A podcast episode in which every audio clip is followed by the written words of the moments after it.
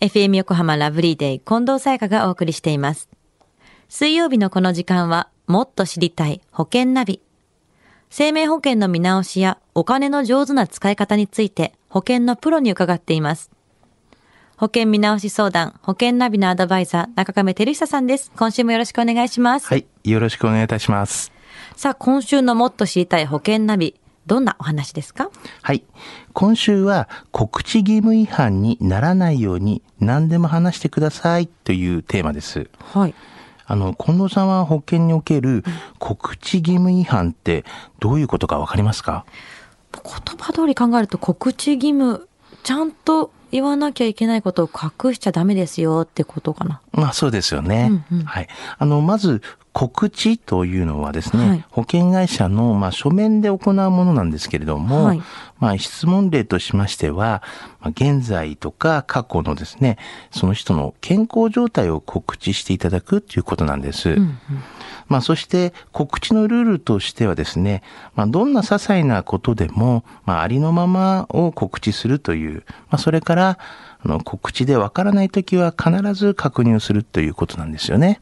じゃあ保険に入る際に、まあ体調とか今までの病気とかを聞かれて、はい。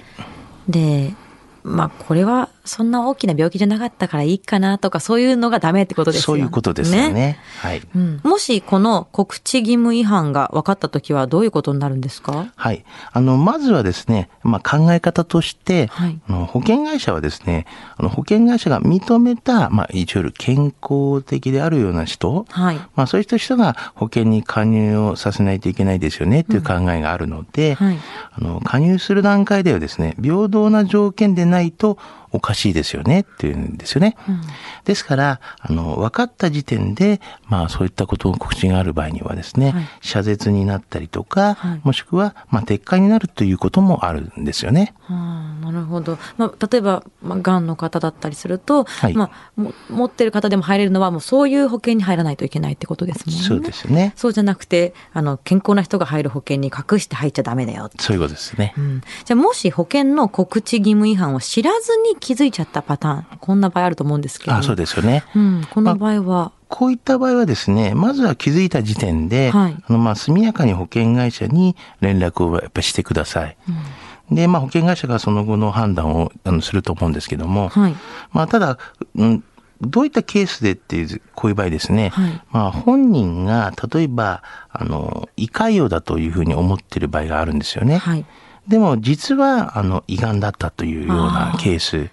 まあ家族には胃がんだって伝えていて、はいまあ本人は胃潰瘍って伝えている場合。知らないパターン。そうですよね。はいまあこういった場合もありますので、まあこういった場合には速やかに連絡をしてくださいということですよね。こういう場合はまあ故意ではないわけですから、知ったら、もうし分かってしまったらすぐ連絡をということですそね。うですね。で、告知した後に、間もなく告知漏れに気づいた場合っていうのはどうしたらいいですか？はい。あの、告知後間もなくという形の場合はですね、はいまあ、入金などがまだ終わってない場合はですね、はいあの生命保険契約が成立する前なんですよね。ですから、保険会社に連絡することで、あの、追加の告知を行うことができるんです。追加の告知。はいはい。で、まあ一方、告知義務違反と分かっていて契約した場合なんですけども、はいまあ何年経ってもですね、こういったものに関しては、まあ給付金も支払われないですし、はいまあそれまでの期間ですね、保険料ずっと入れてますよね。こういった保険料も返金されることはないんですよね。ですからまあ、確信犯の場合は、まあ得なことはないという形ですので、まあ特にですね、まあ気をつけてほしいなというふうには思いますね。まあ、当然ね、分かっていて隠していた場合は、保険金入りませんよということですね。そうですよね。うんまあ、常識的に考えましょうと。はい。はい。では、今日のお話、知得指数は？はい。えーズバリ96です。96。はい。あのー告知義務違反はですね、分かっていてする場合もありますし、まあ、分からないでいる場合もありますよね。あのーまあ、なんで告知義務違反で、まあ、分かってしまったのかっていうような、まあ、ケースですけども、はいまあ、これは基本的になんか給付があった時にですね、まあ、その当然給付の場合、まあ、診断書とか病院から取りますけども、まあ、その場合に、まあ、過去他の病気をされているとか、まあ、他の病院で何かあったとか、そういったカルテがですね、必ず残ってるんですね。はい。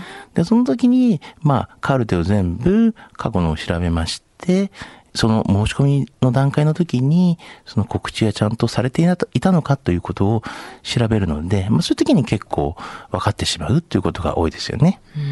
まあ、気をつけないといけないですね、そこは。はい。